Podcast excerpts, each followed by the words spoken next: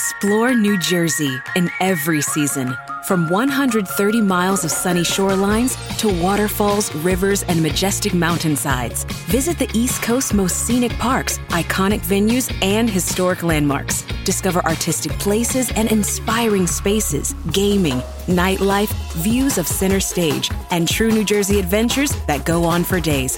Plan your itinerary today at visitnj.org.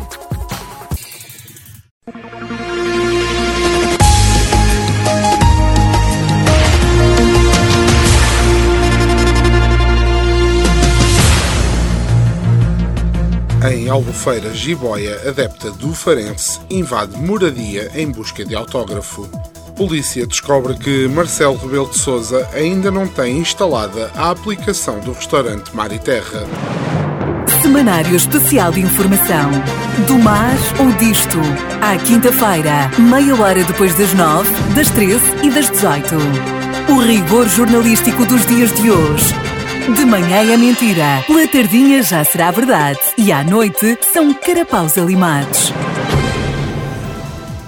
Sejam bem-vindos a mais um semanário especial de informação do mar ou disto, porque as notícias aqui são como um pão com chouriço de três dias requentado no micro-ondas. São duras, mas quentinhas. Vamos então à atualidade do Algarve. Uma senhora de 70 anos não ganhou para o susto após sair de casa e ter encontrado à porta uma jiboia arco-íris brasileira de um metro e meio. Entretanto, veio a saber-se que o animal, encontrado em Albufeira, pode ter fugido da casa de um vizinho. A GNR está a investigar o caso e já concluiu que o animal terá sido abandonado, provavelmente por estar ilegal. Entretanto, foi também descoberta a embarcação que terá trazido este animal brasileiro ao nosso país, que viria em busca de melhores condições de vida e principalmente para fugir ao governo de Jair Bolsonaro um gato que tinha caído num poço de 30 metros de profundidade, na zona industrial do Chinicato, foi ontem à tarde resgatado com sucesso pelos bombeiros voluntários de Lagos. Segundo os bombeiros lacobriguenses, o animal foi retirado com vida, embora com alguns ferimentos tendo sido levado para o canil municipal. O dono do gato não apareceu. Calcula-se que ainda esteja retido na secção de Biologia da Biblioteca Municipal a tentar perceber o que são afinal lacobriguenses. Um homem de 45 anos foi detido em Carvoeiro por violação do confinamento obrigatório a que estava sujeito devido à Covid-19. No decorrer da ação de patrulhamento, os militares verificaram que este homem, a quem tinha sido determinado o dever de confinamento obrigatório, se encontrava na via pública a violar a ordem de confinamento e a conduzir a sua viatura. O advogado do homem já veio a público dizer que o cliente está inocente e que nunca violou nenhum confinamento. Só uma vez teria violado uma holandesa, mas ela estava de mini saia e a pedi-las. Vamos agora rever a atualidade política. O resumo é sempre igual. Querem é poleiro, são todos uns gatunos, etc, etc.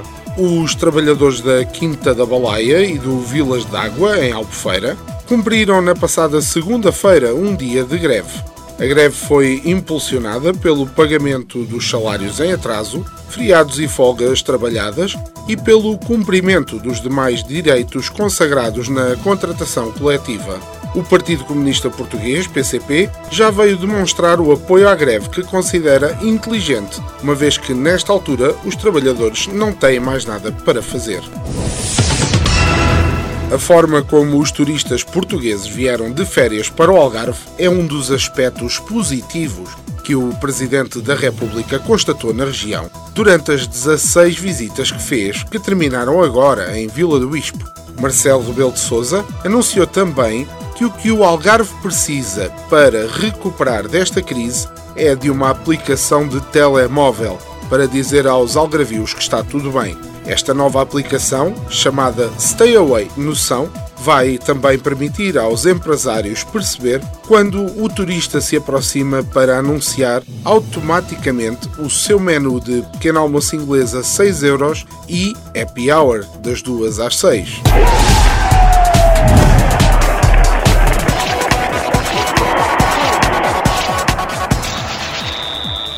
No desporto, a DGS diz que vai rever a lotação do Grande Prémio de Portugal, que será disputado no Autódromo Internacional do Algarve. Graça Freitas já veio a público justificar que esta diferença de 2.500 bilhetes vai mesmo afugentar o vírus de certezinha.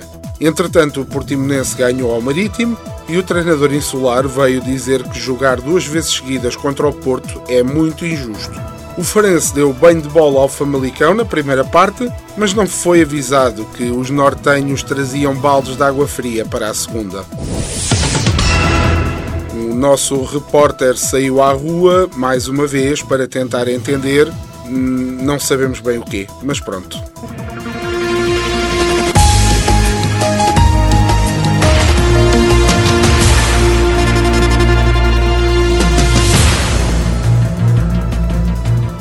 Report está de novo na rua porque há novidades na vizinhança. Falamos, claro, de Mahatma Gandhi, famoso poste dos LA Lakers. Uh, um, perdão, alguém trocou a papelada. Voltemos ao princípio, então, reporte na rua, porque temos gajo novo na vizinhança e é claro que falamos do famoso pacifista Mahatma Gandhi. Ali, na descida mais rendosa para a GNR, cá pelas bandas, pumba, vai debutar ali o Gandhi percebe-se que a coisa vai criar problemas, nomeadamente com a GNR, uma vez que Mahatma Gandhi pode servir como travão para os aceleras que ali dão que fazer à polícia e ao mesmo tempo enchem-lhes os cofres. Falámos, claro, com Gandhi. Olá, Gandhi. Diz-me como é que te sentes a servir de travão aos aceleras aqui neste troço, receita importante em qualquer brigada de trânsito. Acho que vai ter problemas com as autoridades. Problemas com as autoridades?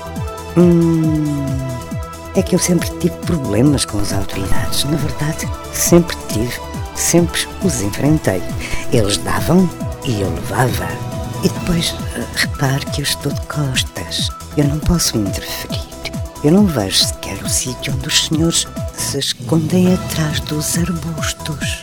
E pela primeira vez o repórter acariciou o microfone. Caramba, havia falado com Gandhi. E na cultura, a ACTA, Companhia de Teatro do Algarve, traz à cena uma peça que antecipa o Natal para outubro. Na verdade, o retrato nem sequer é bem do mês de dezembro. No palco e em pano de fundo está a crise financeira e aquilo que nos levou até lá. A peça chama-se Instruções para Abolir o Natal e a Presidência da República já veio dizer que as declarações do Presidente sobre repensar o Natal não tiveram nada a ver com esta peça e que não se trata de nenhuma estratégia de marketing. Contudo, reconhece que abolir o Natal era algo que dava imenso jeito para combater a Covid-19. A nossa previsão do tempo diz-nos que esta semana vai estar encoberto e é capaz que chova. Ou seja, o tempo vai estar incerto. Digamos que a probabilidade de chover quando deixou o chapéu de chuva em casa ou de fazer sol quando trouxe impermeável e galochas anda mais ou menos nos 50-50. E pronto, foi mais um semanário especial de informação do mar ou disto Esperamos que tenha uma semana melhor que a do jovem que teve que estacionar os 580 caminhões da Fórmula 1. E lembre-se que, por vezes, rir pode ser mesmo a única opção. Semanário Especial de Informação. Do mar ou disto. À quinta-feira, meia hora depois das nove, das treze e das dezoito. O rigor jornalístico dos dias de hoje de manhã é mentira, pela tardinha já será verdade e à noite são carapaus alimados.